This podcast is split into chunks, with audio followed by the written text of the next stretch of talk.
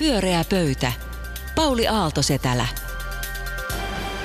Hyvää iltaa, hyvät kuulijat, ja tervetuloa kuuntelemaan Pyöreän pöydän ajattelijoita, joista tänään on hälytetty paikalle Anu Koivunen, Kaarina Hasart ja Juha Itkonen. Tervetuloa. Kiitos. Kiitos. Kiitoksia. Viikon lehdet on luettu ja uutiset seurattu, että pystyt osallistumaan täysipainoisesti keskusteluun, mitä se ikinä sitten onkin, eikö niin? Nimittäin, nyt kun sanoa mitään, nimittäin ensimmäinen aihe on, niin, niin älkää pelätkö, ei mitään hätää.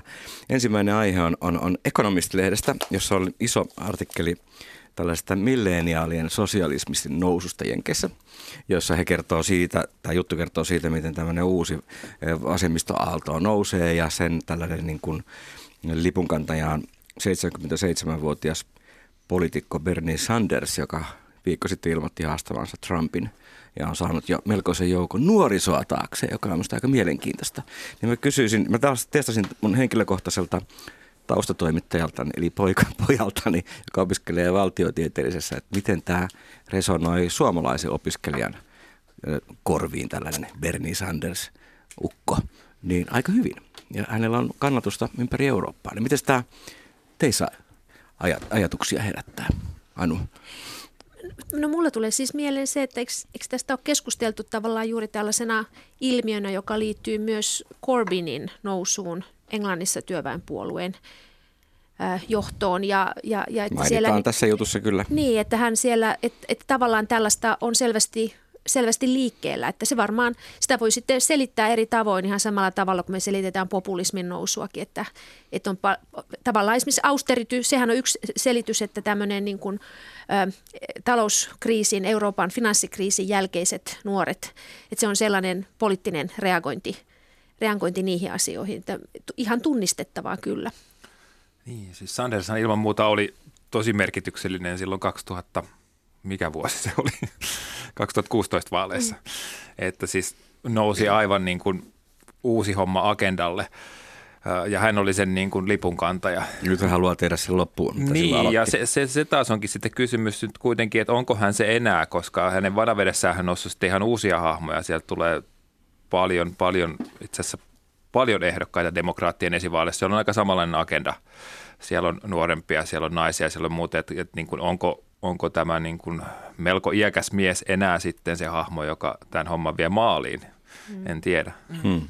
Tota, mutta se on varmaan, siis että kun Euroopassa sanoit, että Euroopassa hänestä kovin tykätään, niin kyllä hän puhuu kauhean eurooppalaisittain. Hän puhuu konkreettista seikoista ja asioista. Hmm. Julkisesta hän, terveydenhoidosta ja niin poispäin. Niin, että hän puhuu asioista, jotka ovat, niin kuin, jo, joihin politiikalla on, on merkitystä. Että hän vähemmän tota, käyttää sellaista identiteettiretoriikkaa, niin kuin esimerkiksi Trump. Että varmaan siinä on semmoinenkin, että ihan vaan, että puhutaan, eikä vaan niin kuin asetuta johonkin asentoon poseeraamaan. Että tämä on varmaan mm. semmoinen, mikä, mikä nuoria ihmisiä innostaa.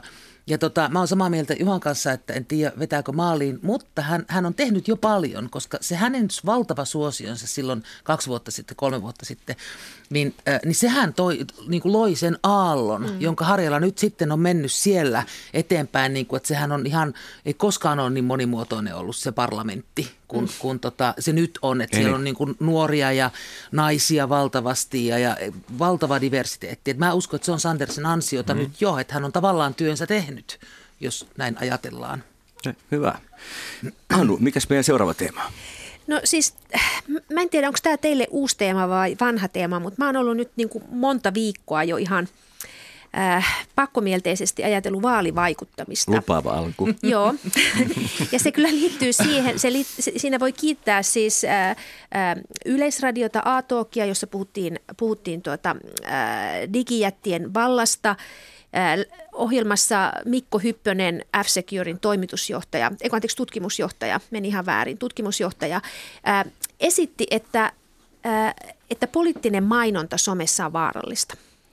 Ja hän on esittänyt tätä ajatusta monta kertaa aikaisemminkin ja, ja on toistanut ajatuksen muun muassa Politiikkaradiossa – pari viikkoa sitten keskusteli ulkoministeriön viestintäjohtajan ja, ja vaalijohtajan kanssa ja, ja toisti tämän saman ajatuksen. Eli että on ongelma, että somessa ää, toimii, toimivat poliittiset toimijat voivat ostaa meistä somen eri digijättien, siis Facebookin esimerkiksi keräämää dataa ja käyttää sitä hyväkseen myydäkseen meille ajatuksia tai kommunikoidakseen meidän kanssa. Ja mehän ei sitä saada tietää, koska algoritmien tiet ovat tuntemattomat.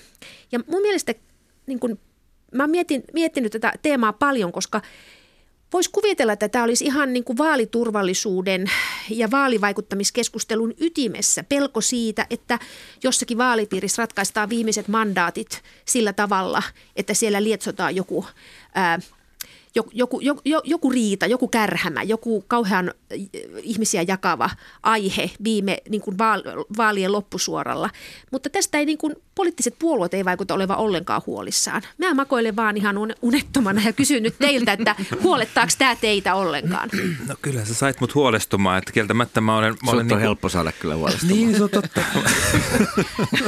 no, mutta huolestun jälleen. niin. niin. No. Tota, et, et, et mä oon ajatellut, että tämä vaalivaikuttaminen on, se on jotain, joka on tämmöistä niin kuin, kuitenkin se on trollaamista vaikka. Mm. Se tulee tuolta ulkomaista, jos tulee ja me pystytään se nyt ehkä kontrolloimaan tai handlaamaan tai ainakin tiedetään, missä uhka on, mutta että en oikeastaan ajatellut, että totta kai puolueetkin voivat ihan suoraan kohdistaa mainontaa. Että tämä on, se vaalivaikuttaminen sana on musta vähän väärä. Että mm. Vaalivaikuttamista on esimerkiksi mainonta. Niin, mm. niin tavallaan, tavallaan mä ajattelin kanssa, niin kuin, että mikä se sana on, koska – vaalivaikuttaminenhan se on kai mm. demokratian olemus, että Juuri kaikki niin. pyrkii niin pirusti vaikuttamaan mm. tässä nyt asioihin. Niin kuin mekin parhaillaan. Mm. Mm.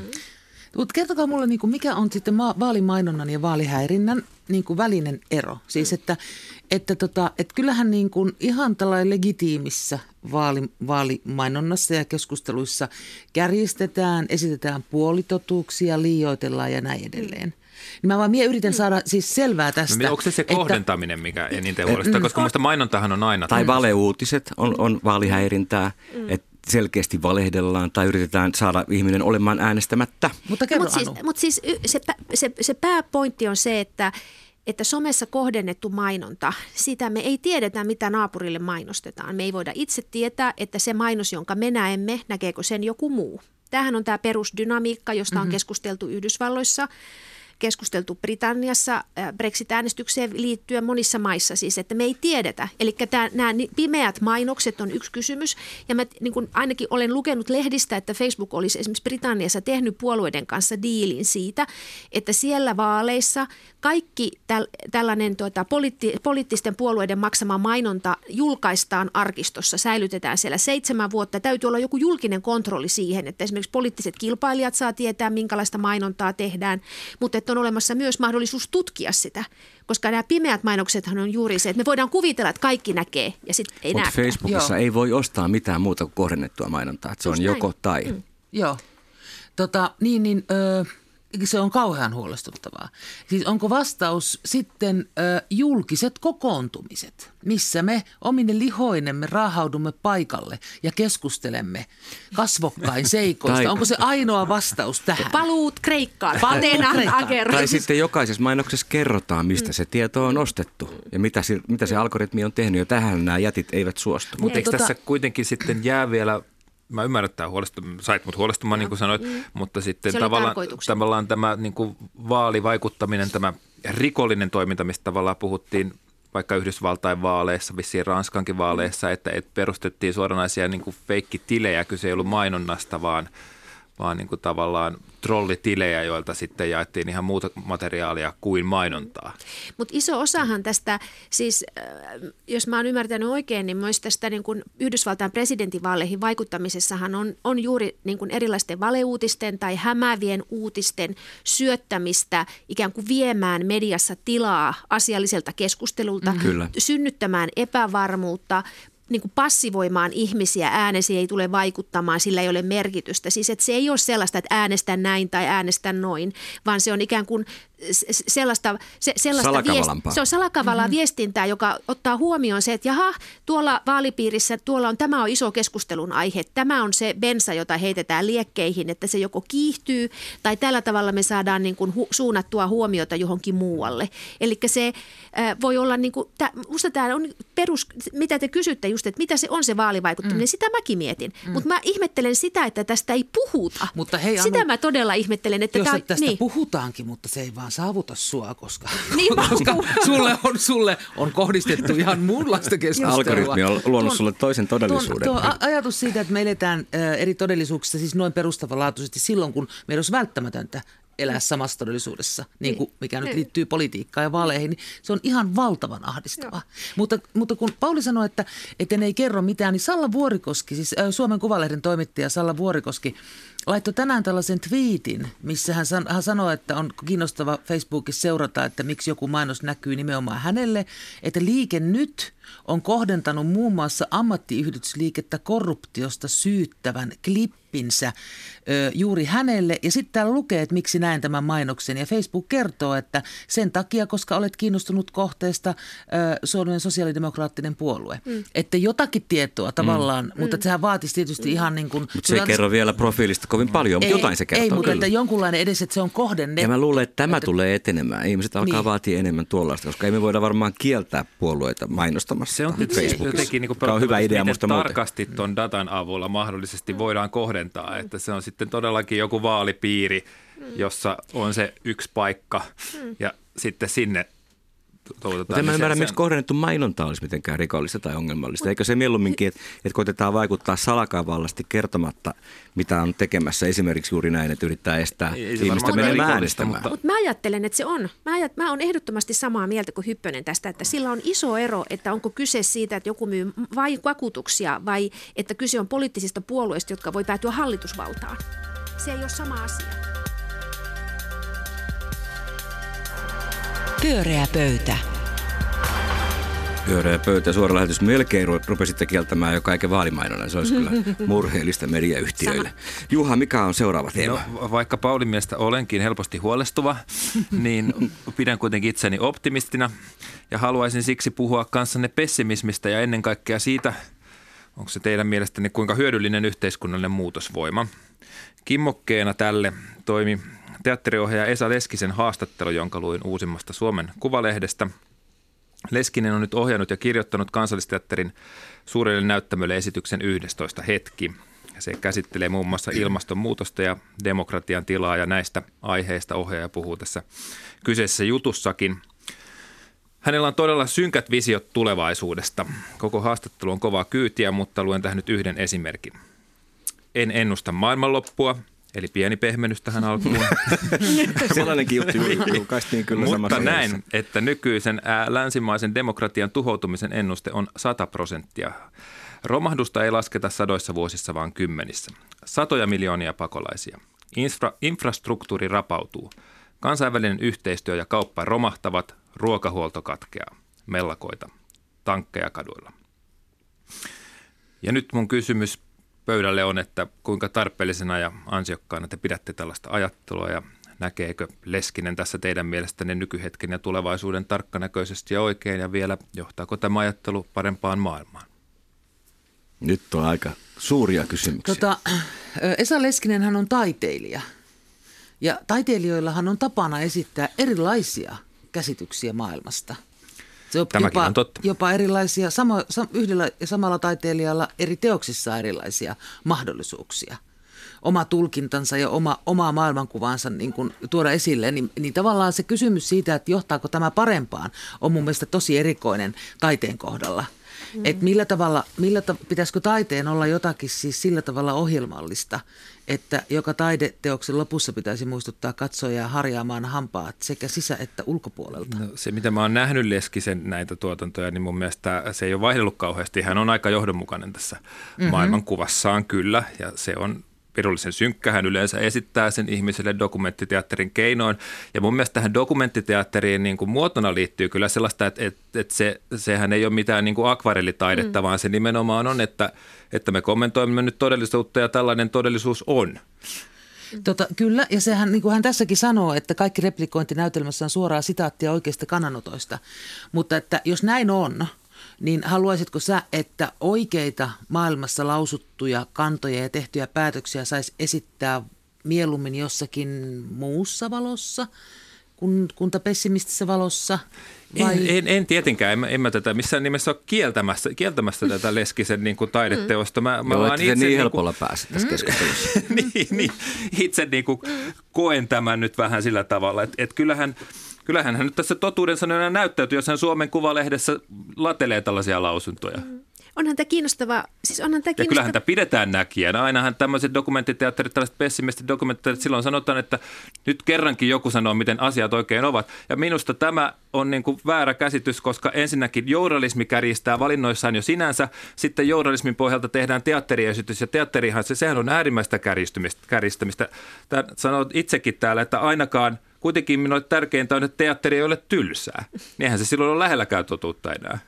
Anu, mitä tämä sinussa herättää? Ää, no tämä herättää sen ajatuksen, että, että, että on, mäkin ajattelen, että tämä on, tämä on niin kuin, äh, tyyli, joka, jo, jo, jo- joka, joka, joka on niin kuin tietty äh, tapa nähdä. Että mä ajattelen myös tätä näin, että, että ihan samalla tavalla kuin äh, kun tavallaan op, niin kuin optimismi, siis on tä, tä, tämmöinen, sehän on niin kuin hyvän kansalaisuuden velvoite. Et optimismihan yhdistää sekä niin kuin liberaalit että marksilaiset sillä tavalla, että on joku niin kuin va- valoisampi tulevaisuus, jonne kohti voidaan mennä. Että eletään suurten tarinoiden aikaa ja on niin kuin jotenkin voidaan kompastellen, mutta kuitenkin ollaan matkalla johonkin, joka on parempi mm, tulevaisuus. Oli se sitten, niin kuin, että liberaali, ta, ta, ta, li- liberaali, li, liberalismihan ajattelee myös tällä tavalla, niin kuin uskoo yksilöön ja, ja, ja, ja siihen kehitykseen. Ja, Tekoihin ja, ja, ja toimintaan ja tieteeseen. Nimenomaan, kaikkeen tähän niin kuin, ja näkee, että se vie valoisampaan tulevaisuuteen. Se on niin kuin yksi niin kuin tarinamuoto. Sitten on taas tavallaan tällainen, että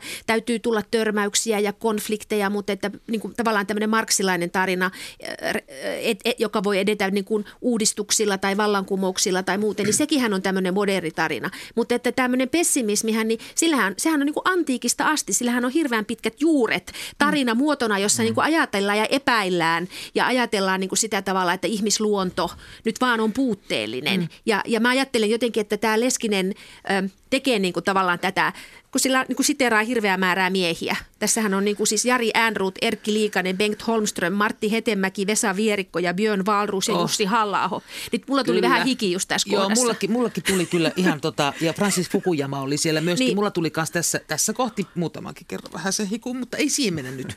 Ei. Tota, mutta siis, että onhan maailmahan on täynnä ja ohjelmistot, teatterin ohjelmistot täynnä musicaleja, jossa lopuksi kaikki käy hyvin. Ja ne on ihania. Väitäkään, Niin, että ne on ihania. Kukaan ei koskaan Niin. väitäkään, että musikaali niin kuin kertoisi mitään todellista Maailman tästä lopusta. maailmasta. Mutta Niin. tästä, täl, tällaiselle teatterille aina annetaan mun mielestä kritiikeissäkin ja kaikessa sellainen, että nyt sanottiin se totuus. Mm. Ja musta se ei ole kyllä niin.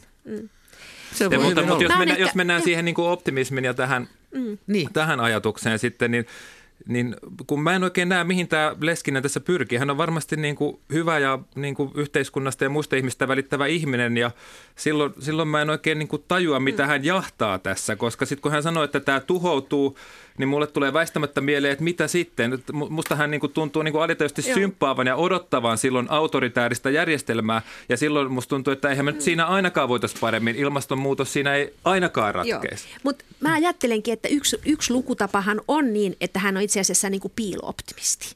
Että mm. tämä onkin tällainen herätkää, herätkää, he, her, herätkää ihmiset. Joo. Että tämä on niinku tavallaan tämmöisen, kun hän radikalismi on palannut taiteeseen, Leskinen uskoon, niin tämä on niinku tavallaan tässä siteratussa joukossa uskottava tapa olla optimismi. Ei, optimisti ei näytä naivilta, vaan onkin tälleen salaa.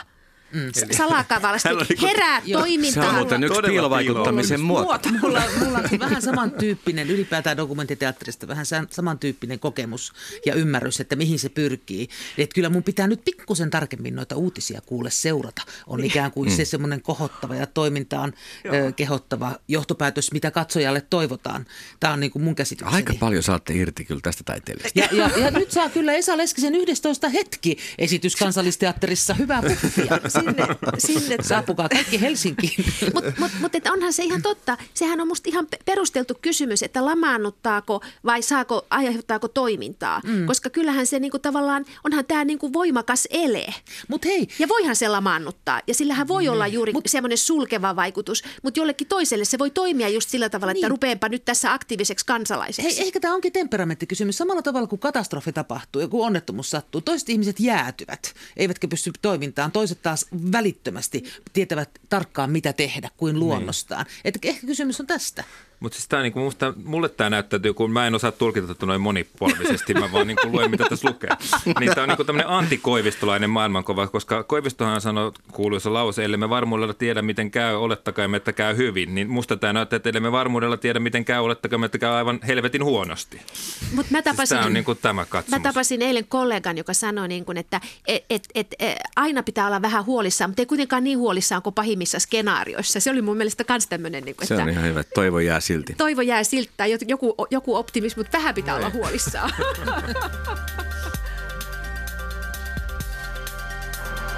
Pyöreä pöytä. Tämä on pyöreä pöytä ja suora lähetys ja nyt Karina Hazard valmistautuu. No niin, ja nyt tämä on päivän ilmastonmuutosaihe. Eli ruotsalainen koulutyttö Greta Thunberg – niin hän on viime syksynä jo elokuussa aloitti koululakon. Hän ei mennyt kouluun ennen kuin aikuiset tekevät jotakin niin ilmastonmuutokselle, tarkemmin sanottuna Ruotsissa jotakin sellaista, että se maa toden totta niin kuin pääsee siihen Pariisin, Pariisissa sovittuun ilmastosopimukseen. No. Eli hän ei käy koulua sitten lainkaan. No sitten sen jälkeen hän on tota, ö, kylläkin ruvennut käymään koulua. Nyt hän jatkaa tätä perjantaisin tätä mielenosoittamistaan parlamenttalo edessä. Ja se, mikä tässä Greetassa on niin ö, erikoista on tietenkin se, että, että hän on itse sanonut, että hänen Asper, Asperger-piirteensä ovat auttaneet häntä ymmärtämään mustan ja valkoisen, eli tämä on totta, nyt toimintaa. Toisin kuin me kaikki muut, hän ei ole semmoisessa valtavassa sosiaalisen ö, tykkääkö joku musta hetteikössä, vaan hän on, tota, hän on niin kuin ikään kuin paljaana ja suorana sen asiansa kanssa. Hyvin hän ehdottomana. Ei, joo, mutta hän ei liehittele, eikä hän paasaa, eikä mitään. Hän vaan sanoo faktat ympäri maailman tätä nykyään ja sanoo, että nyt on pakko toimia ja toivoo, että me panikoidumme, me aikuiset ja varsinkin päättäjät. Niin se, mikä mulla, on tästä kiehtovaa vähän ja kiinnostavaa on siis se, että minkä takia näyttää olevan niin kova ajoin, niin kova tarve selittää tämä Greta niin kuin ikään kuin pois tästä kohdasta. Hän, hän sanoi ihan yksinkertaisen asia, joka on totuus. Ja sitten me halutaan niin kuin selittää hänet pois sillä tavalla, että no hän on nuori tyttö, hän on varmaan jotenkin hyväksi käytetty tässä asiassa. Hänelle on PR-toimisto tehnyt nämä asiat tai hän on, hänet on muuten manipuloitu tai hän ei tiedä mitä tekee tai hän särkyy tai tämä kaikki johtuu murrosiasta. Niin mikä tämä tarve meillä on, että miksi me emme pysty katsomaan tätä julmaa totuutta silmiin vai pystymmekö me? Eli toimiiko tämä hänen, hänen tota, projektinsa? Niin, siis tota, tässähän oli kolumni, joka herätti ainakin taas minun somekuplassani paljon keskustelua ja sekä närkästystä että sitten myös ymmärrystäkin justiinsa Greta Thunbergista ja mulle se jotenkin se kysymys oli sitten se, että et, et minkä takia on niin, että tämän ilmastonmuutoksen vastaisen taistelun niin kuin esikuvana nyt nimenomaan on sitten 16-vuotias lapsi. Miksi se on juuri lapsi? Onko sillä mitään väliä? No on se mun mielestä kyllä niin kuin kiinnostava kysymys. Mä ajattelen taas, että, että se keskustelu tästä Greta Thunbergistä, niin se kertoo siitä, että että taas, äh, että tämä itse asia on niin vaikea. Ja sen takia me keskustellaan sitä keskustelusta. Mm. Että se on niin kuin mulle, mun mielestä samantapainen asia kuin tämä Itämeren turvallisuustilanne ja se, että me ei puhuta puhuta tuota siitä, vaan me puhutaan siitä, että millä tavalla Natosta Suomessa keskustellaan tai ei keskustella. Joo. Että se niin kuin tavallaan se huomio kiinnittyy siihen keskusteluun ja tässäkin tapauksessa jotenkin sen... Tai niin tässä se, lähinnä henkilöön. Niin, tässä siis nimenomaan henkilöön ja, ja sen henkilön kautta ikään kuin kierretään, kierretään sitä asiasta puhumista. Se sopii poliitikoille, koska nämä asiat on, asiat on niin kuin poliittisesti vaikeita. Ne päätökset ja toimenpiteet, joita pitäisi ehdottaa tai kannattaa tai näin, niin ne ei ole sellaisia mukavia, mu- mm. mukavia kaikille jotakin asioita. Ja silloin niin kuin tavallaan me voidaan keskittyä siihen henkilöön. Tämä oli tapa, jolla tämä, kyse oli siis Saska Saarikosken kolumnista Helsingin Sanomissa – ja hyvin moni luki sen tällä tavalla ja närkästyi siinä ja koki sen, että tämä on niin kuin poisselittämistä ja ongelman kiertämistä, mutta mä en niin kuin lukenut sitä tällä tavalla. Mm. Mutta tota, et onko, onko, se, onko se teidän mielestä niin? Että jos me nyt kiinnitetään huomioon siihen, että, että tässä nyt keulakuvana on todella 16-vuotias Aspergerin syndroomasta niin kuin kärsivä tai omasta mielestään hän, se on hänelle lahja, mitä se mm. varmaan onkin. Hän itse muotoilee sen niin. Mutta onhan se vähän epätavallista ja se tota, Saska Saarikosken tulkintahan siitä oli se, että ihmiset haluaisivat elää kuten opettavat, mutta kun he eivät itse siihen kykene, he nostavat sankarikseen sen, joka pystyy, autistisen lapsen. Ja musta tämä on aika totta. Eihän Saarikoskikaan mm. tässä niin kuin väitä, että meidän ei pitäisi asioita tehdä tai että tämä kysymys ei olisi vakava, vaan että hiton moni meistä ei oikeasti pysty elämään niin kuin tämä Greta Thunberg. Joo, mutta toimiiko tämä hänen? Kuul, jaksammeko me loppujen lopuksi kuulla sen, sen mitä hän sanoo? Tä, nyt on toimittava, nyt on pakko toimia. Et tuleeko vielä hetki, jolloin me emme ainoastaan näe 16-vuotiaista tyttöä ja hilipatipippaa, murrosikää ja muuta, vaan me mm. niin kuin reagoimme siihen, mitä hän sanoo. No, kyllä mä uskon, että hän on jo nyt vaikuttanut, siis tosi Kyllä hän on paljon. päässyt ainakin merkittäville foorumeille sanomaan jos, jos hän niinku, viestinsä. ja häntä kuka nyt ylipäätään pääsee Davosiin sanoa niille äijille, että tota, menkää paniikkiin. Se on aika vahva viesti. Se on aika vahva tai epätavallinen tilanne. Mutta eihän tämä, tässähän on, niin kuin, musta tätä ei tarvi, mä en itse asiassa kommentoinut sitä kolumnia ollenkaan, vaan tämähän on niin kuin myös Ruotsissa ollut iso keskustelun aihe, koska tietysti hänen koululakkonsa ja, ja, ja mielenosoittaminen liittyy Ruotsin vaaleihin alkusyksystä. Ja, Kyllä, ja silloin me siitä puhuimme ja, viimeksi. Joo, ja silloin, silloin tämä niin kuin liittyy siihen, että, että tämä teema on kiinnostava ja kiinnitetään huomiota tällaiseen eleeseen. Ja sitten kun se jostakin tulee medioitu ilmiö, niin sehän, siihen alkaa kiertyä kaikenlaista. Sehän on täysin hänen kontrolloimattomissaan, mm. koko tämä ikään kuin kuvio. Et, et sitähän ei pysty kukaan, kukaan ohjailemaan. Ja tämä skeptinen keskustelu hänestä on ollut Ruotsissa koko ajan ikään kuin liikenteessä. Mutta mitä Se tehdään? tulee vähän kaupan päälle, kun Se tulee tu- niin. esille ja julki. Kyllä. Nimenomaan, mutta että siis toisaalta on niin kuin se, että, että, että miten, miten pitäisi tuota, tavallaan, miten sitten suhtautua siihen, että jostakin alkaa tulla ilmiö. Ja sen takia mä, niin kuin, mä esitän tämän oman kysymykseni siitä, että miksi aina siirtyy puhe siihen keskusteluun, mm.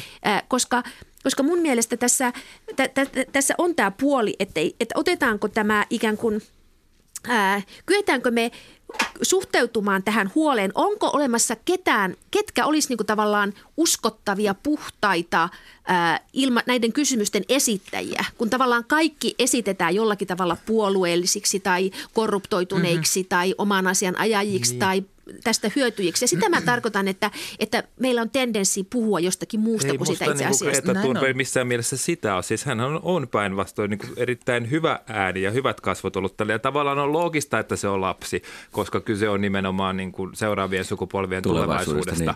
Mutta onhan kuitenkin siis Mikä tässä on tämä ongelma? Se on ehkä mulle se epäselvä. No, asia. Kaarinahan ehkä- kysyy, että mä- miksi mä- hänet mä niin kuin- roolitetaan siis tällä oli- tavalla. Ja sitten sit lähinnä sitä, että, että tavallaan, kun mun mielestä, se, mun mielestä hän on siis hieno hahmo siinä, siinä tot, nimenomaan siinä sellaisessa ikään kuin kommunikaation puutteessaan. Siitä, että hän ei niin kuin neuvottele, liehittele, naura, uhkaile, itke, mitään tämän tyyppistä, vaan vaan on ja sanoo sen tosiasian. Ja mä uskon niin kuin siihen, että, että, että se on ikään kuin meille sellainen referenssipiste, mihin suhteessa kaikki keskustelu ilmastonmuutoksesta niin kuin osin on.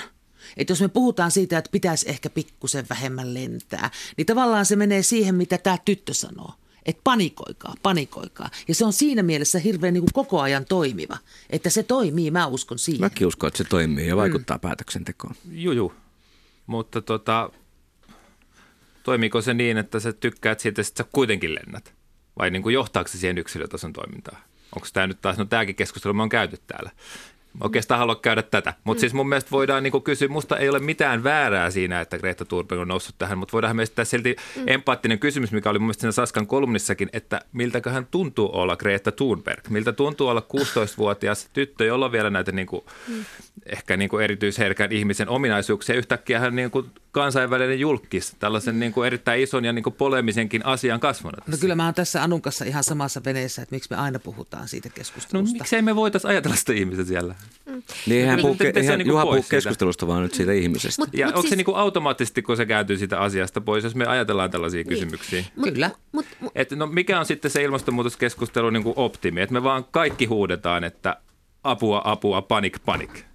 Seko on hyvä. joku, jo, jo, Ja kaikki muut niin kuin moniulotteisemmat niin kuin kysymykset suljetaan ratkaisu. aivoista pois. Ei ole enää monta sekuntia, se on äkkiä. ratkaisukeskustelu on erikseen, mutta harkitsen eduskunnan portaita huomenna aamulla. Kuin myös. Mä vasta kyllä perjantaina muistutan. Ai niin. niin me käy nyt kuitenkin samana päivänä. Pyöreä pöytä. Tämä oli Pyöreä pöydän suuri paniikkikeskustelu, joka jatkuu ensi keskiviikkona uusilla kauhukuvilla. Kiitos hyvästä keskustelusta ja argumenteista Anu Koivunen, Karne Asart ja Juha Itkonen. Minun nimeni on Pauli Aaltosetelä ja olen täällä ensi keskiviikkonakin seurassani. Tästä jatkaa muuten luonto, luonnon äänien ilta. Hei hei.